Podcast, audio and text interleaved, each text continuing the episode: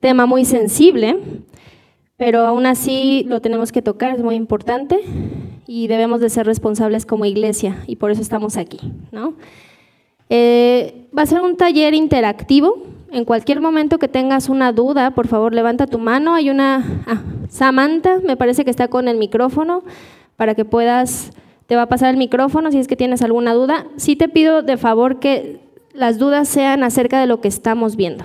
Si tienes alguna otra duda, al final, si queda tiempo, podemos aclararla, pero sí que te enfoques en lo que estamos eh, viendo en este momento y que puedas este, sacar tus dudas.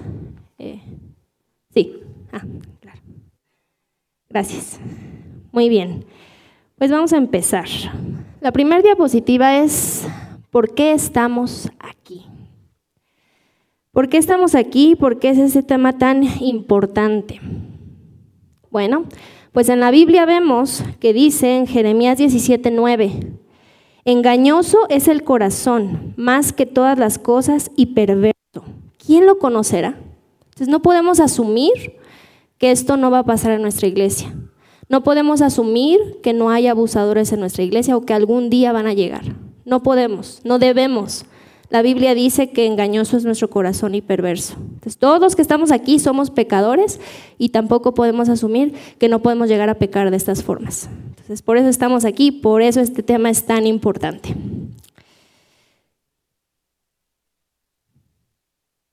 En esta diapositiva podemos ver niños y adolescentes un guardián o una, una eh, maestra y tenemos una puerta, podemos ver una red. Del otro lado de la red podemos ver a un hombre. Este hombre es el abusador, pero también pueden ser mujeres. Entonces, en este caso, porque las estadísticas dicen que los hombres son los más dados a cometer esto, vamos a usar a un hombre. ¿Ok? Esta red esta red es la que vamos a construir como iglesia y es muy importante.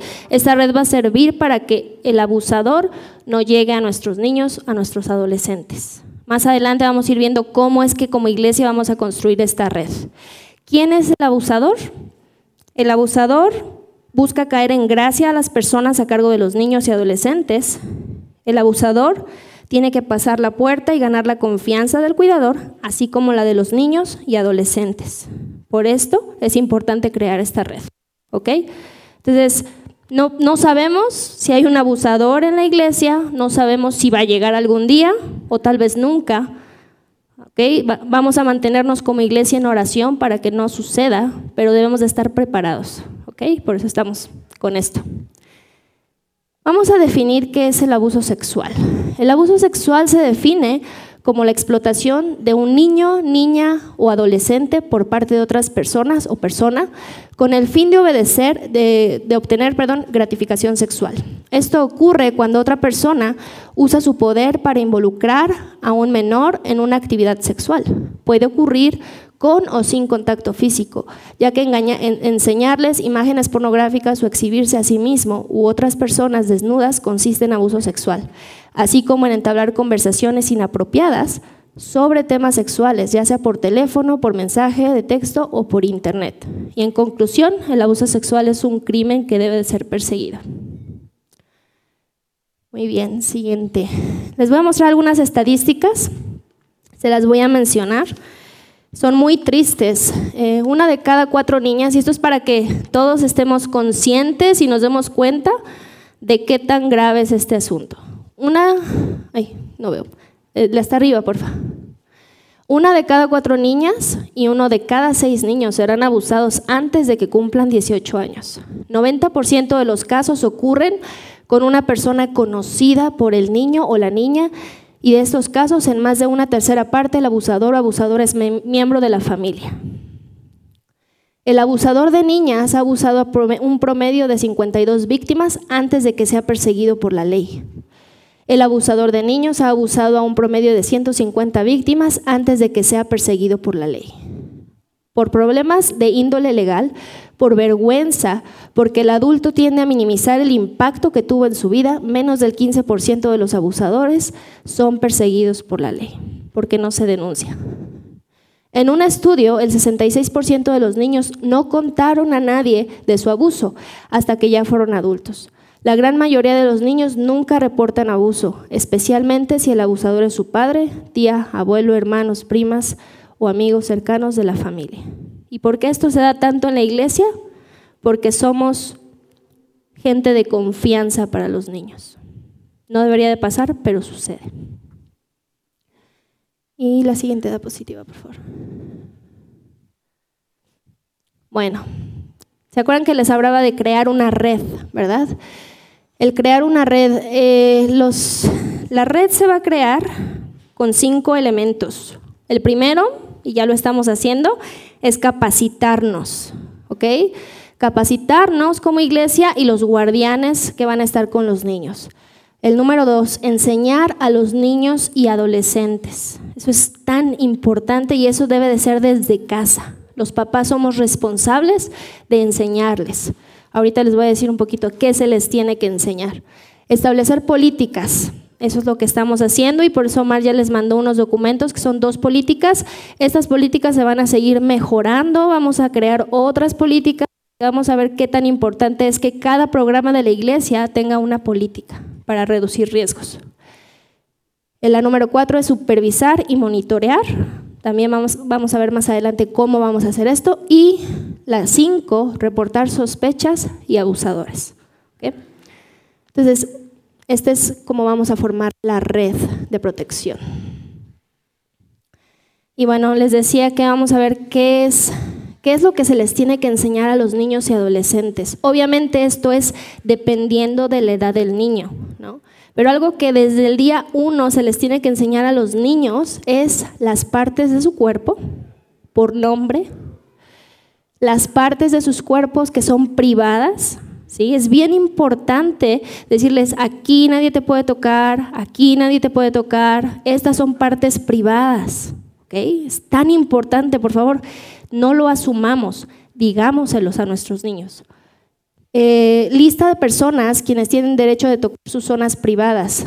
En este caso pueden ser doctores, padres solo con fines de baño, limpieza. Ahí ya va a ser a tu discreción. Tú debes de ser sabio para enseñarles. Obviamente si es con eh, un doctor o una doctora, tú siempre presente, ¿no?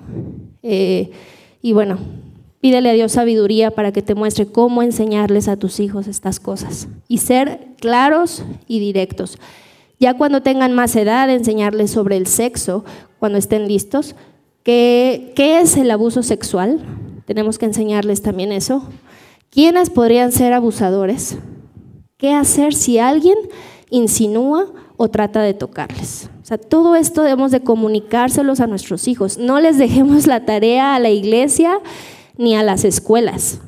Tú como padre, como madre de familia, tienes que hacerlo, es tu responsabilidad. ¿Y por qué es tan importante esto de lo de las partes privadas? Bueno, aquí hay un ejemplo en la siguiente diapositiva, un ejemplo triste. Dice, un día mi hermana le comentó a mi sobrina de tres años, si lo haces un poquito más chiquito, ya, así está. Eh, un día mi hermana comentó a mi sobrina de tres años y medio que el área que le cubría su traje de baño nadie tenía que tocar. En ese instante, es una niña de tres años, en ese instante mi sobrina casualmente le mencionó que alguien ya le había tocado ahí. Mi hermana se controló y preguntó, eh, ¿de verdad, hija? ¿Quién fue? Y ella dijo, abuelo, contestó la niña. Así comenzó el largo viaje que esta familia está atravesando, ya que cuando fue confrontado el abuelo, que era un pastor de renombre en el pueblo, lo negó rotundamente. Y algo bien importante que me gustaría aclarar, los niños no se inventan estas cosas. Créanle a sus hijos, no se inventan estas cosas, indaguen. No asuman que, el niño se está inventando algo así. Indaguemos, preguntemos. Y controlémonos, porque muchas veces tal vez la reacción puede ser, ¿cómo? ¿Por qué? Y es lo peor que podemos hacer porque entonces el niño o la niña ya no va a hablar. Entonces es bien importante, ¿no?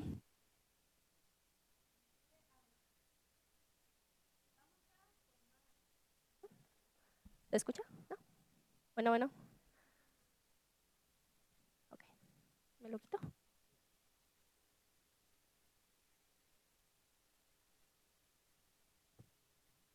Eh, vamos a formar un comité de prevención de abusos. Este comité, los pastores nombrarán este comité y el comité estará integrado por un mínimo de cuatro personas, dos mujeres y dos hombres, que ejercerán sus funciones durante un máximo de cuatro años consecutivos. La encargada del Ministerio de Niños será miembro de este comité. Más adelante el pastor les va a informar a las personas que serán miembros de este comité, son personas claves que tienen cargos claves en la iglesia para que puedan apoyar eh, con la supervisión de las políticas, con la mejora de las políticas y bueno, más adelante vamos a ver sus funciones. Y este comité era parte de la red de protección que tenemos que generar como iglesia. ¿Alguien hasta aquí tiene alguna duda de lo que se ha visto?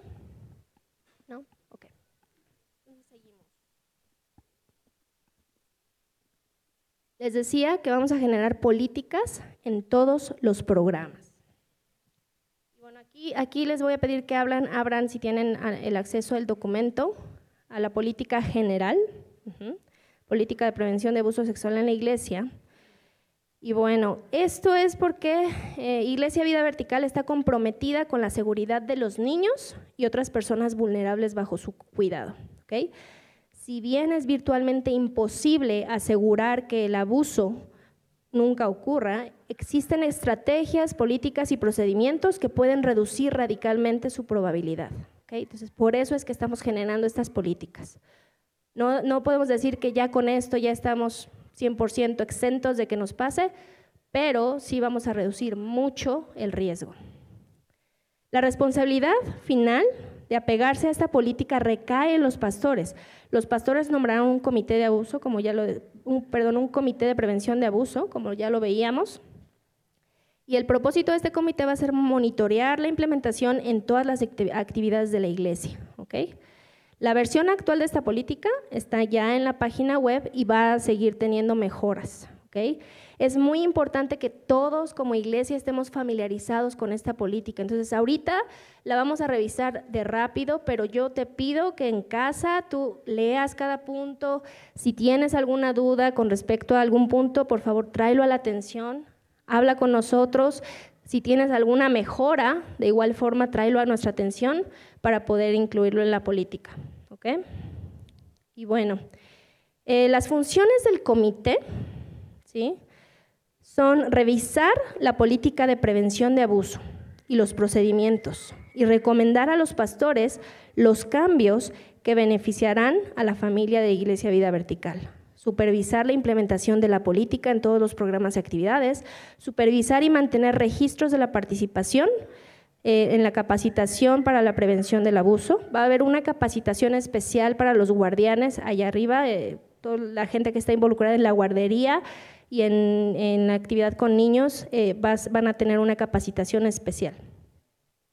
Mantener los riesgos criminales y policiales requeridos bajo esta política. Aquí es muy importante, es algo nuevo que en la mayoría de las iglesias de Latinoamérica no se implementa. Es el obtener el documento de antecedentes penales. Y ustedes van a decir, ¿pero por qué? ¿Para qué es necesario? Bueno, si alguien tiene algún antecedente de, abusar sexualmente de un niño, niña o adolescente, ahí va a salir. Obviamente, de igual forma, no estamos exentos de que la persona nunca haya sido perseguida, como lo vimos en las estadísticas, porque pasa, ¿no? Pero vamos a reducir el riesgo. Entonces, cada persona involucrada en niños verticales en guardería va a ser requerida de tener este documento de antecedentes penales. Esto va a ser a cargo de la iglesia, ¿ok? El gasto, pero es, no es nada complicado obtenerlo. Este, cuando mi esposo y yo estábamos buscando adoptar por el DIF, nos pidieron esto y en un día teníamos ese, ese documento en nuestras manos. Entonces, no es nada engorroso tenerlo. Para el primero de octubre ya todos los servidores y voluntarios de la guardería y de niños van a tener ese documento, van a necesitar ese documento para poder servir. Si no lo tienen, no van a poder servir. ¿Alguien tiene alguna duda con respecto a ese punto? Muy bien. Bueno, aquí en las políticas yo les ponía estrategias de reducción de riesgo y bueno, esas son las políticas que vamos a implementar y estas van a reducir el riesgo, como decíamos. ¿ok? Y estas van a ser estrategias generales que se van a aplicar a todos los ministerios de la iglesia. Aquí va a estar incluido seguridad, bienvenida, este, por darles un ejemplo, en seguridad vamos a tener que eh, tal vez a alguien que pida simplemente entrar a la iglesia para ir al baño, no se le va a dar acceso, se le va a mandar a los baños del otro lado del metro, este, y cosas simples, pero que son importantes que vamos a implementar y que cada ministerio va a estar eh, capacitado para llevar a cabo.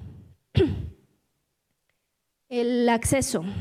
Aquí se refiere a que todas las salas o los salones utilizadas para reuniones en las que participan personas vulnerables tendrán ventanas en las puertas o cerca de ellas. Estas ventanas no estarán tapadas ni, obstruidas en ningún momento. Cuando sea posible y práctico, las puertas permanecerán abiertas. Entonces, tengamos cuidado de esto cuando estemos tratando con algún niño menor, alguien vulnerable, seamos conscientes de que debemos de estar a la vista de las demás personas. Es importante por nuestra propia seguridad y por la seguridad de ellos guardería, supervisión. Dos o más adultos deben de estar presentes para todas las actividades que involucren a menores o personas vulnerables. Cuando solo dos adultos están presentes para supervisar una actividad que involucra solo a uno o dos participantes vulnerables, la actividad debe de realizarse en un contexto que sea visible para los demás. Guardería. Solo mujeres y señoritas pueden servir como voluntarias en la clase de guardería. No se permiten hombres que no pertenezcan al Ministerio de Niños en las aulas durante los servicios. Solo aquellos que han sido agendados para servir pueden estar en las aulas del Ministerio de Niños. Y bueno, en el caso de guardería, como iglesia hemos decidido que no va a haber hombres sirviendo. ¿Y esto por qué? Por las estadísticas que tenemos. Que no es que estemos discriminando a los hombres, es simplemente por ser sabios. ¿okay? Em, niños verticales. Siempre debe de haber dos adultos mayores de 18 años presentes en los salones. En caso de que sea un hombre el que esté sirviendo, deberá de haber una mujer acompañándolo en la misma aula. Esa es por la misma razón que decíamos antes. Reuniones. En caso de que los adultos se reúnan uno a uno con menores, personas vulnerables o miembros del sexo opuesto, debe ser solo en espacios públicos o lugares donde sean claramente visibles para los demás. Se espera que todos los líderes y voluntarios ejerzan discreción y eviten situaciones que puedan dar lugar a malinterpretaciones. Es muy importante. De igual forma, si tal vez eh, tú puedes ver que alguien no se ha percatado de esto y tú sí lo sabes, tú sabes que no debería de estar eh, tal vez la persona encerrada con un menor, tráelo a la atención y, pídeles por favor que se pongan en un lugar público y tal vez puedas indagar un poco más el por qué se está llevando a cabo una reunión así. Obviamente aquí no quiero dejar fuera que eh, cuando son el, papá o la mamá, no hay ningún problema, ¿ok? Pasillo, em, pasillos. Los pasillos serán monitoreados durante todo el tiempo que los programas de guardería, programas para niños o programas para jóvenes estén en sesión. Esto, el coordinador de bienvenida principal será responsable de esto. En este caso, mire. Disciplina en los programas de la iglesia. Una parte integral de ministrar a los niños es proporcionar una, proporcionar una atmósfera segura, enriquecedora y amorosa. Ocasionalmente, el comportamiento de un niño puede ser peligroso o inapropiado. Este mal comportamiento será tratado de una manera firme pero amorosa. La forma de disciplina debe de ser apropiada a la edad del niño. Por esta razón, cada uno de los ministerios que involucran a los niños tiene su propia política. Esto también lo tenemos ya en la página web. Me parece que está en la segunda hoja de la política para los niños verticales. Todavía nos falta más específico tener una política para guardería. Estamos trabajando en ello, pero la vamos a tener. Mm, nunca se permite, algo muy importante, nunca se permite un castigo físico. Nunca. Aquí, em, de igual forma, eh, no, no está permitido sujetar al niño de una forma incorrecta. ¿A qué me refiero con eso? Con ira, con enojo. Obviamente, si el niño está corriendo y necesitas sujetarlo porque tal vez le va a pegar otro niño lo que sea, obviamente se entiende que es algo correcto, pero Sabemos, ¿verdad?, a qué nos referimos cuando no debemos de sujetarlos de una forma incorrecta, de una forma con falta de amor, ¿no? Y muchas veces va a ser necesario, y eso lo vamos a ver en las disciplinas, de, la, en la forma de disciplinar a los niños arriba, eh, tal vez va a ser necesario llamar al padre, la madre o tutor para que lidien con sus hijos. Cuando no es, el niño no está obedeciendo, no está haciendo caso, está muy rebelde, se vale y van a, va, a tener que pasar que le hablen a la mamá o al papá, que interrumpan el servicio, que suban y que hablen eh, con los niños. ¿ok? Supervisión. Los nombramientos para estos pueblos, puestos de liderazgo de cualquier programa que involucren a menores y personas vulnerables serán hechos por los pastores. Cualquier miembro de la congregación que tenga motivos para pensar que algún miembro del personal o voluntario de la iglesia Vida Vertical podría no ser aceptable para trabajar con personas jóvenes o vulnerables, debe de informarlo a uno de los pastores. Entonces, tal vez tengas alguna razón, algún motivo para pensar que alguien que está sirviendo con los niños o que está siendo considerado para servir con los niños no debería de hacerlo, debes de traerlo a la atención, no te quedes callado. Tal vez digas, no, es que tal vez estoy malo. No, tráelo a la atención y, junto con el pastor este, van, pueden discernir eh, si es apropiado que esa persona sirva o no. Em, Antes de asumir sus responsabilidades, las siguientes personas eh, mayores de 18 años deberán presentar un comprobante de antecedentes penales, que es lo que ya decíamos. Y bueno, deberán ser miembros de la iglesia, esto es muy importante. No va a haber gente sirviendo con los niños que no sea miembro de la iglesia. Sé que estábamos haciéndolo diferente en algunas reuniones, pero ya no va a ser así. Debemos de ser sabios. Voluntarios del programa de guardería y preescolar, maestros y líderes de actividades de niños verticales, líderes de campamentos de verano o cualquier rol individual o adicional que el Comité de Prevención de Abuso pueda determinar, debe de ser obligado a proporcionar una verificación de antecedentes penales. Iglesia de Vida Vertical utilizará Google Drive para recopilar y almacenar los registros eh, el acceso a la información a los registros solamente lo tendrán los pastores y el comité eh, que se va a formar de prevención de abusos. O sea, no, no se va a publicar a todos. Y bueno, transportación. El transporte para las actividades de la iglesia se organizará con la mayor anticipación posible. No habrá menos de tres personas a la vez en el vehículo, excepto por la solicitud específica de un padre o tutor al comienzo o al final de una ruta. Nota, los arreglos para el transporte de menores entre el hogar y la iglesia por parte de alguien que no sea el padre o tutor se considerarán un arreglo privado, no un arreglo de la iglesia, sujeto a esta política. ¿Esto se entiende? ¿El por qué? Capacitación. Se les pedirá a todos los miembros de la Iglesia Vida Vertical que se familiaricen con esta política, que se adhieran a ella y que sugieran mejoras. Todos los líderes de programas que involucren a niños y adolescentes deberán revisar anualmente la política y los procedimientos de la Iglesia relacionados con el abuso con sus voluntarios. Entonces, todos eh, deben de estar familiarizados con las políticas. Em, y bueno, la siguiente sería, aquí les, les comparto lo que ya tienen ustedes tal vez en sus teléfonos y vamos a leerlo nada más. Todo aquel que sirve en el Ministerio de Niños debe de contar con su registro de antecedentes penales. Siempre deberá de haber como mínimo dos voluntarios en el salón.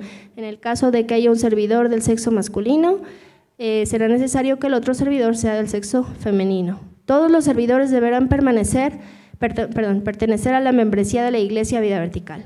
En caso de que el menor requiera de ayuda para ir al baño, ejemplo, no sabe limpiarse solo, se deberá llamar al padre, madre o tutor para que se haga cargo de llevarlo él mismo. Eso es bien importante, bien importante. Nadie puede limpiar a tu hijo cuando vaya al baño, si no es porque seas tú, papá, mamá. no digas, no, es que yo confío en la hermana, no, es que, bueno, pero aquí en la iglesia no se puede. Te van a tener que llamar para que lleves a tu hijo o hija al baño. Em, El 5. Está estrictamente prohibido que los servidores entren al baño con los menores. Estrictamente prohibido. En caso de que dos o más menores necesiten ir al baño, deberán ser supervisados por un servidor. A distancia. ¿Qué quiere decir eso? Aquí lo especifique. Allá arriba tenemos baños. A distancia sería que el supervisor no puede subir el escalón que da, que da entrada a los baños. Ahora, ¿por qué no dos o más menores pueden ir al baño solos? Porque los abusadores pueden ser niños también. Y, muchas veces no es porque tengan mucha maldad en su corazón, muchas veces es porque o ya se los hicieron a ellos, o tienen curiosidad, o lo vieron en algún lado, o se los contaron, entonces, no podemos asumir que los niños son inocentes porque no es así. Debemos de cuidar a, nuestros niños de, los propios niños. Entonces, eh, vamos a ser sabios y cuando dos o más, más menores necesiten ir al baño, van a tener supervisión a distancia. En caso de que dos o más menores necesiten... Ah, eso ya, perdón. Entonces, aquí es que el supervisor debe de esperar hasta que los niños salgan del baño. Debe de esperarse ahí hasta que salgan del baño por completo. Eh, siete, de ser necesario que un servidor aísle a un menor para hablar con él, porque tal vez no está comportándose como debería, este, deberá aislarlo a la vista de más personas. ¿Okay? ¿Es estrictamente prohibido encerrarse en algún salón? No sea, sí se puede aislar a un niño en una esquinita, eh, pero siempre a la vista de más adultos. Los menores deberán permanecer a la vista de los, de los servidores en todo momento. Nada de que, no, es que dos niños se fueron a esconder atrás de tal pared. No, no. Y de preferencia no juguemos a las escondidas, de preferencia. Es peligroso. Y bueno, em, por último, reportar sospecha de abuso. Esperemos nunca tener que llegar a esto, pero si es necesario que hay una sospecha de algún abuso, necesitamos reportarla, ¿ok? Entonces tenemos un protocolo para denunciar las sospechas de abuso. Dice aquí, toda sospecha o revelación de abuso, porque también se da que se llega a tener tanta confianza con, con el guardián allá arriba que el niño o la niña le dicen, es que yo estoy siendo abusada o estoy siendo abusado. ¿Qué vamos a hacer? Tenemos que hacer algo. Toda sospecha o revelación de abuso debe de ser llevada a la atención de los miembros del comité de prevención de abuso o a uno de los pastores. Cuando un miembro del comité o pastor recibe dicha información, debe de comunicarlo a todos los pastores y a todos los miembros del comité. Em, otro pastor o segundo miembro del Comité de Prevención de Abuso le dirá a la persona que sospecha de abuso que el problema ha sido denunciado y está siendo investigado. Para fines de precisión, se le pide a la persona que nos vino a decir esto, se le pide a la persona que informe, que escriba lo antes posible y con la mayor precisión posible lo que observó o escuchó y que lo envíe al Comité de Prevención de Abuso de manera confidencial. ¿Por qué es esto? Porque muchas veces se olvidan detalles, mientras más pasa el tiempo, ya no, la, persona o el niño o la niña ya no se acuerdan. Nos es importante que se escriba, que se ponga en papel lo que se está diciendo o si tú fuiste el que, el que viste algunas, tienes alguna sospecha de que algo sucedió, anotarlo y escribir los detalles en una hoja y mandarlo al, comité que se va a formar de manera confidencial.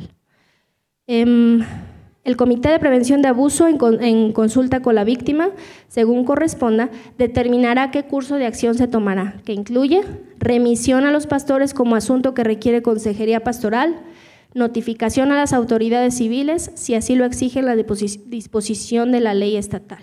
¿okay? Esto, si algo llega a pasar así en la iglesia, esto no se queda en la iglesia. Esto no se queda en la iglesia, esto tiene que, ser tratado por las autoridades. Entonces sí quiero que quede bien en claro. Sí, adelante.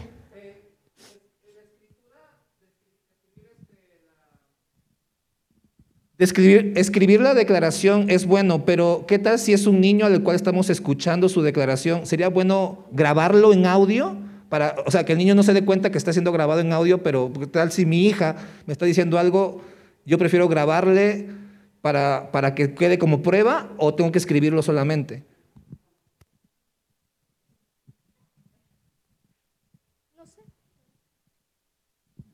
Pues, pues es que, ¿cuál es la diferencia entre grabarlo y escribirlo? En realidad no es mucha, obviamente hay más detalle en, en, lo que hablamos, siempre y cuando tomemos en cuenta que ambos pueden ser usados para respaldar la memoria, entonces yo no veo ningún problema en que se hagan las dos aún, o sea, tanto escrito como, como hablado y mantener los dos records.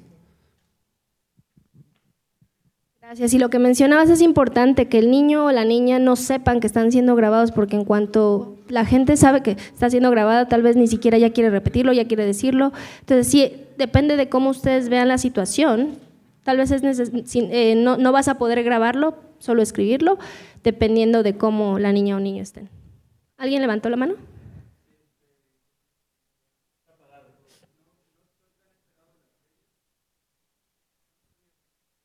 Este, no estoy tan al tanto de las leyes, pero sí tengo entendido que todo lo que tenga que ver con grabar, fotografiar a un niño, a un menor de edad, tiene que tener la autorización del padre, porque almacenar como una declaración de un niño que diga que cometió abuso puede ser considerado pornografía infantil porque almacenas una grabación así. Claro, Entonces, creo que mejor es como asesorarse bien en lo legal en esa parte de... Sí, gracias, gracias por traerlo a la atención, Jafet. Yo creo que sí estás en lo correcto sí se puede considerar como algo así. Otra vez tiene que ver con el contexto, ¿no? ¿Quién es el que lo está grabando? Si son los papás y si lo están grabando de audio, no, no necesariamente lo están, como dice Miriam, hay que guardar prudencia y hay que tener mucho tacto a la hora de hacer algo así, de preferencia no decirle a mi hijo que lo estoy grabando, ¿no? Nada más porque lo que quieres es otra vez guardar un récord de sus palabras para que no se le olviden, ¿no? Eh, si no o sea, ¿cómo puede ser considerado pornografía infantil un audio? No estoy seguro. Como dices, hay que, hay que indagar más, pero si lo hacen los papás, no creo, y sobre todo porque no lo estás explotando, o sea, no estás usando ese audio para a darle un mal uso. No sé, no, me cuesta trabajo. Se puede dar si, por ejemplo, un niño o una niña le confiesa a un guardián, a una persona, a su maestra, por ejemplo, le, confiesa que está siendo abusada en casa o está siendo abusado en casa, ahí sí yo creo que está prohibido que grabes. Bueno, pero es que estamos hablando en el caso de que cuando hay sospecha de abuso, que tienes que escribirlo, que tienes que... A eso se refería en ese aspecto. Entonces sí, es mejor, dejémoslo así, no grabemos, si es que tú eres el, guardián, ¿no? Este, no grabes, simplemente escucha y anota. Y llévalo al comité de prevención de abuso.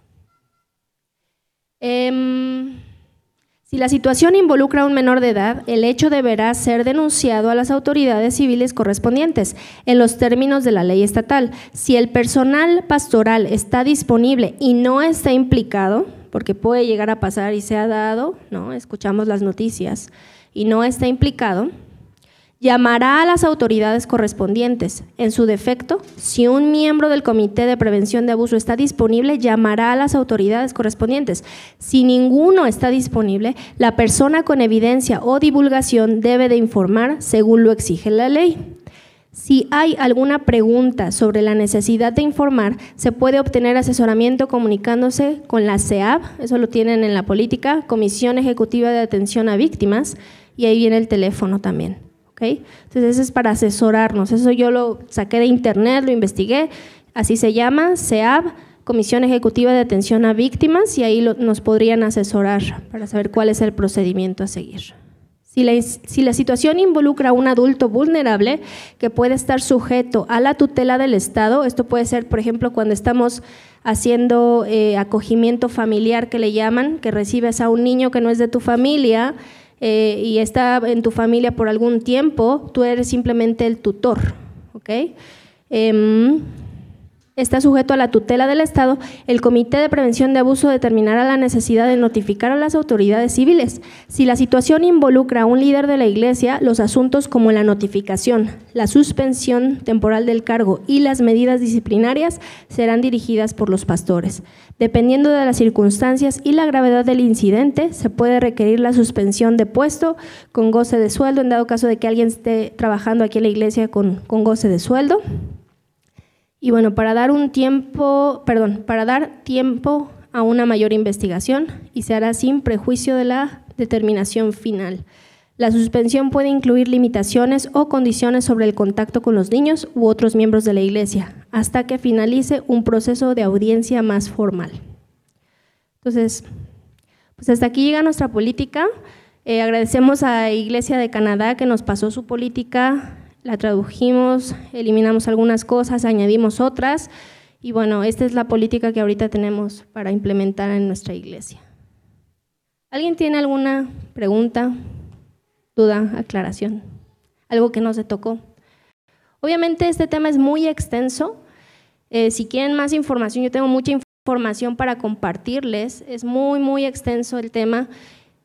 Pero bueno, ahorita eh, lo más importante es que como iglesia tengamos en claro que esto es necesario, que tengamos políticas implementadas, que sigamos mejorando esas políticas y que todos estemos enterados de qué es, cuál es la forma correcta de dirigirnos a nuestros niños, a los adolescentes, para saber también y observar a otros que estén haciéndolo también correctamente.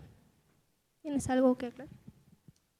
Nada más añadir con respecto a lo que mencionaba Miriam de que, que vamos a empezar a, ¿cómo sería la palabra? Enforce, para implementar los, algunos de los aspectos que ya se mencionaron.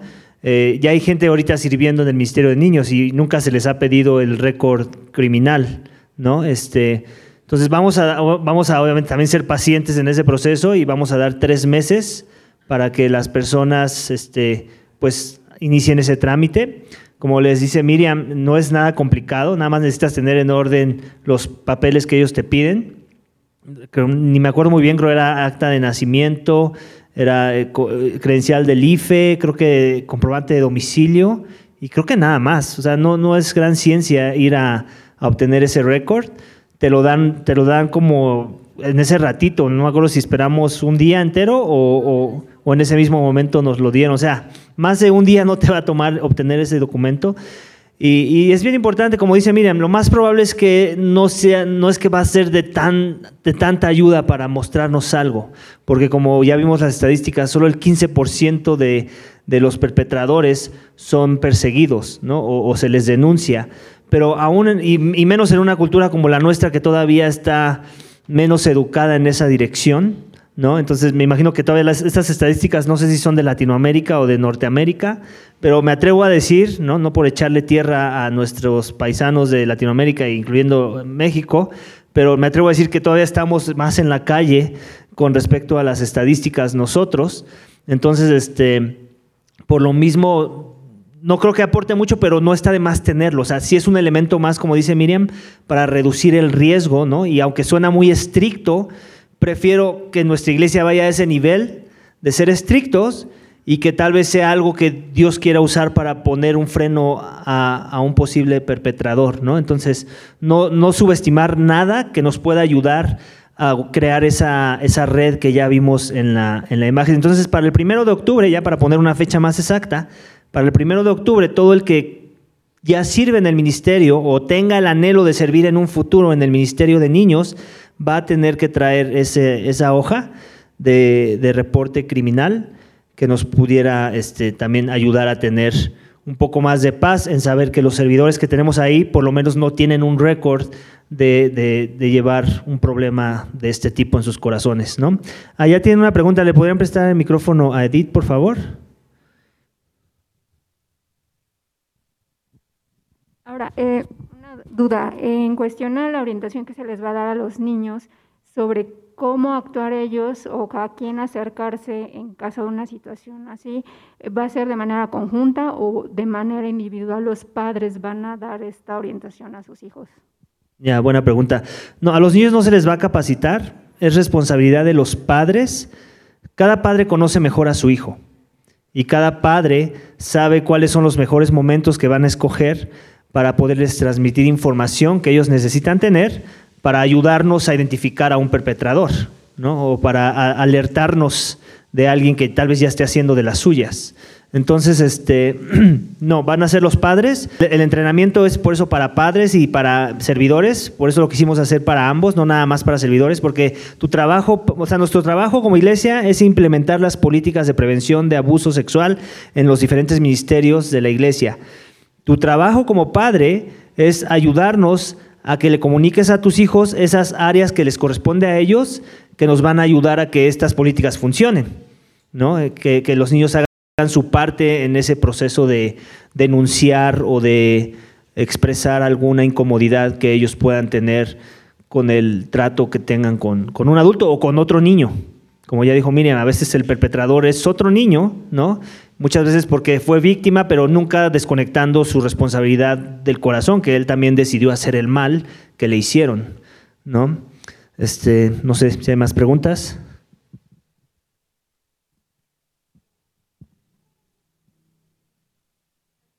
¿Aclaraciones? ¿No? Ok.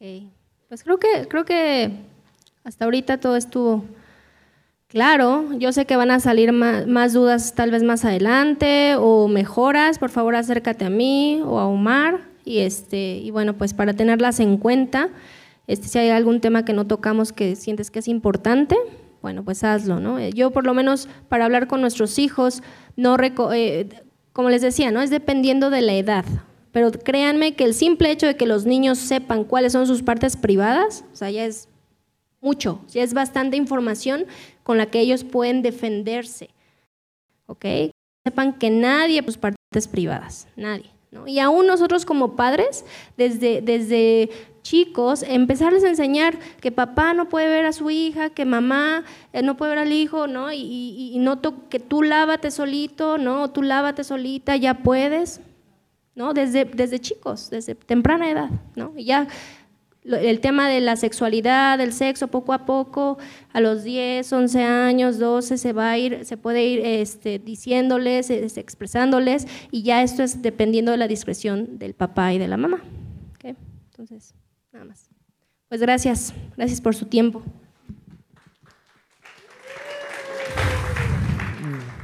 Y bueno, como decía Miriam, hay más información, aún si esto te despertó algo en tu mente como para profundizar sobre el tema, pues eso sería algo que nos visión, ¿no? Porque eso va muy probablemente a aportar en lo que la invitación que está haciendo Miriam de si tienes alguna otra idea, si crees que algo se puede agregar a nuestras políticas, que pueda pulir eh, los procesos que vamos a, implementar, pues qué mejor, ¿no? Entonces, Miriam, de hecho, encontró un, esta, su presentación fueron de 13 diapositivas, pero ella encontró una presentación de 176 diapositivas. O sea, como dice ella, el tema es extenso, puedes profundizar todavía más en los detalles. Y obviamente sabemos que así es como siempre funciona. Entre más profundizas en el tema, mejor, más experto te vuelves en el tema y más difícil va a ser que, que te quieran dar la vuelta con ese tema, ¿no? Entonces, este, va por ahí. Eh, por la gracia de Dios, no estamos dando este, este entrenamiento porque ya pasó algo y, como dicen por ahí, ¿no? Ya este, muerto el niño a tapar el pozo, algo así, no, no me acuerdo muy bien de, del dicho, ¿no? Este, qué bueno que no es ese nuestro caso, gloria a Dios por eso y es pura gracia de Dios, porque esto, esto se debió haber hecho desde día uno en que abrimos el Ministerio de Niños por la inexperiencia, por lo que seas, por el contexto un poco este, apresurado, no se hizo, pero nunca es demasiado tarde, ¿no? Entonces es importante que ya empecemos a, establecer ciertas medidas, ¿no?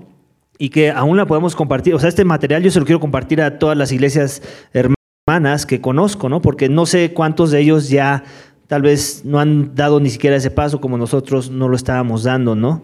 Y aunque hemos tratado de ser prudentes en cuidar a nuestros niños, como dice Miriam, ¿no? nos faltó, nos ha faltado pulir la idea y, sobre todo formalizar eso en la conciencia de, todos, ¿no? De que esto se da, esto se da y, no subestimar que no se dé en la iglesia porque es la iglesia.